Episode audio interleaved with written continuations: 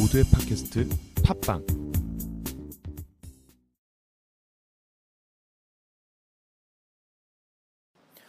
음, 안녕하십니까. 저는 대한민국 최초의 오르가즘 코치, 밤비 이대재입니다. 음, 네. 팟캐스트 방송 야광쇼가 사라졌습니다. 침몰했습니다. 무슨 말이냐면요. 음, 서버 업체 포딕스에서, 네. 야광쇼를 폐쇄시켰습니다. 청소년 유해 매체라고 판정을 해서 청소년 유익 매체인 야광쇼를 무단 통보, 삭제 조치 해버렸습니다. 뭐 제가 이런 날이 올 줄 알고 미리 채널 하나 만들어 놨어요. 원래 야광기술 블로그가 있었죠. 네온스킬.com. 다음 티스토리 측에서 무단 통보, 삭제 조치 해버렸고 네이버 카페 야광 해적들 네이버 측에서 비공개 카페로 강제 전환시켜 놨어요. 어, 그리고 마침내 여러분들이 청취하던 여러분들이 애써 즐겨 청취하던 야광쇼 어, 서버 업체 포딕스에서 무단 통보 강제 삭제 조치했습니다. 제가 오늘 소개해드릴 방송은 전라도 광주에 사는 황법량 군이 실명이에요. 황법량 군이 네, 황법량 군이 등장을 해서 어, 여러분들께 만 18세 미성년자가 생각하는 섹스 가 무엇인지 그가 생각하는 야광쇼, 야광 기술, 야광 해적들이 어떤 것인지를 여러분들께 마음대로 마음껏 표현해 줄 것입니다. 거두절미하고 들어보시겠습니다.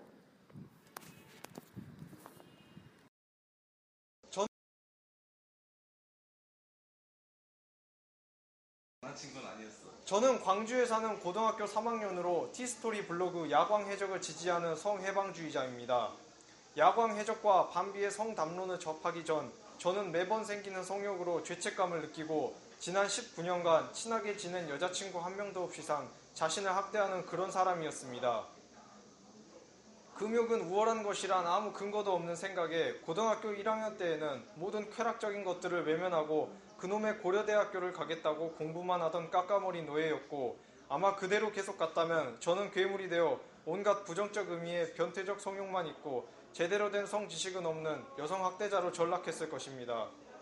금욕 이데올로기에 지쳐 허무주의의 늪에서 허우적거릴 무렵 저는 야광 해적과 성 해방을 접했습니다.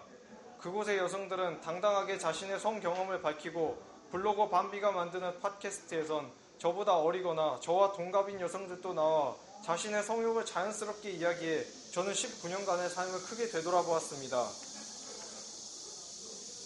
저는 고3이 된 시점에서 이렇게 10대를 보낼 순 없다는 생각에 보충 수업을 빼고 꽤 자유로운 삶을 살고 있습니다.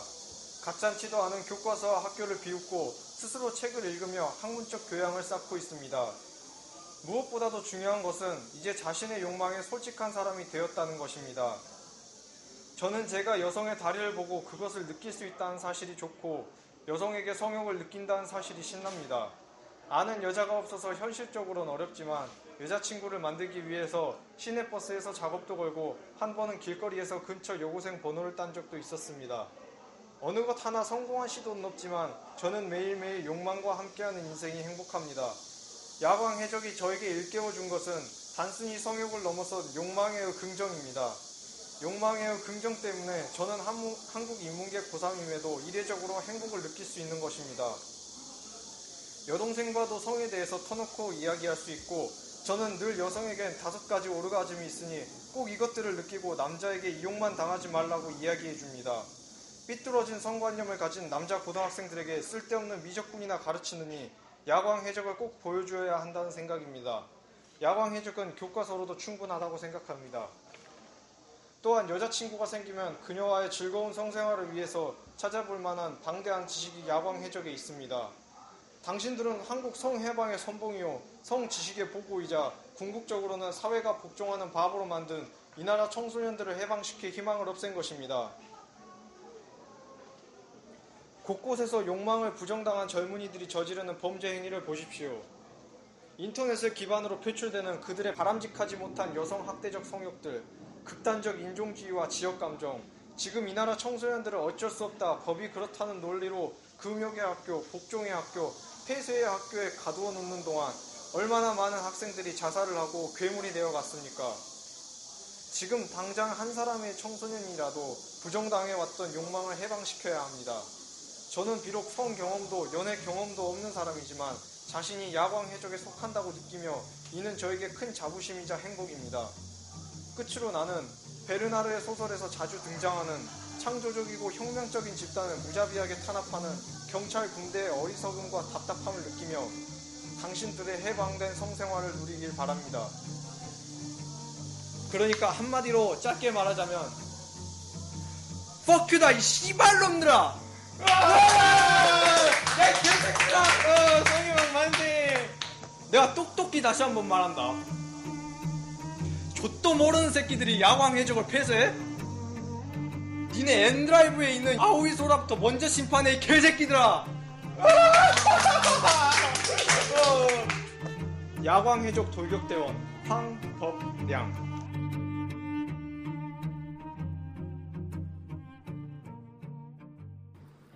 네, 황법량과 아이들, 황법량 군과 친구들이 학교에서 읽은 선언문입니다. 고등학생이에요. 네 친구들. 만 18세. 만 18세. 고등학생들의 포효였습니다. 전성기도 채 지나지 않은 네, 우리 청소년의 야광 기술, 야광 해적들, 야광 슈에 대한 자신의 의견, 자신의 독보적인 생각을 포효해 주었습니다. 어, 이 방송 들으시는 여러분들은 미성년자입니까? 아니면 미성년자가 아닙니까? 여러분들은 여러분들의 몸에 대해서 어떻게 생각하세요? 여러분들의 섹스에 대해서. 다음 티스토리나 네이버나 뭐 포딕스에서 그리고 방송통신심의위원회에서 저에 대해서 지적하는 게 하나같이 이거예요. 과도한 성행위의 묘사가 문제가 된다. 이게 바로 대한민국 사회가 가지고 있는 성에 대한 태도입니다. 부정적인 시선들. 과도한 성행위 묘사가 어떻게 문제가 됩니까? 묘사는요, 인간의 시선은요, 사물에 대한 인간의 시선은요, 과도하면 과도할수록, 미세하면 미세할수록, 자세하면 자세할수록 유익한 겁니다. 모든 과도한 묘사가 바로 문학의 시초입니다. 그게 바로 시입니다. 섹스는 살과 살이 섞이는 육체적 행위죠. 살이 살 안으로 들어와요.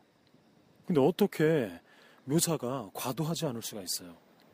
과도하지 않은 성행위 묘사가 그게 과연 진실일까요?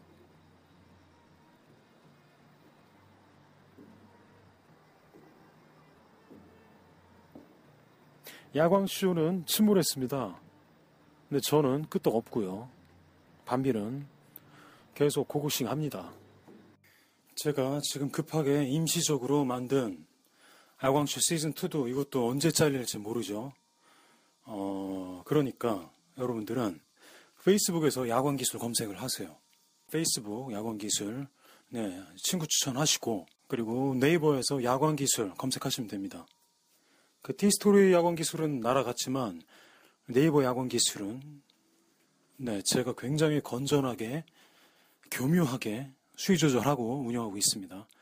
그쪽으로 들어오세요. 그리고, 네, 카페 검색, 야광 해적들 혹은 야광 사우나 검색하시면 됩니다. 여기도 마찬가지로 절대로 정보통신심의위원회에서 건들 수 없게 건전하게 교묘하게 네, 운영하고 있습니다. 이쪽으로 들어오시면 야광 해적들 아주 재미있는 곳 야광 해적들로 들어올 수 있는 루트가 경로가 마련되어 있을 것입니다. 뭐 여가부에서 방송통신심의위원회에서 네, 뭐 여러 가지 앞으로 맹공이 또 들어오겠죠. 들어오면 뭐 어때? 들어와 이 씨발놈들아. 절대로 멈추지 않습니다. 저는 계속 갑니다. 누가 이기나 해봅시다. 우리들의 자지와 보지가 이기게 될 것인지. 아니면 당신들의 그 시기와 질투와 컴플렉스가 성에 대한 부정적인 사고방식이 그 음침함이 이길 것인지 한번 붙어봅시다.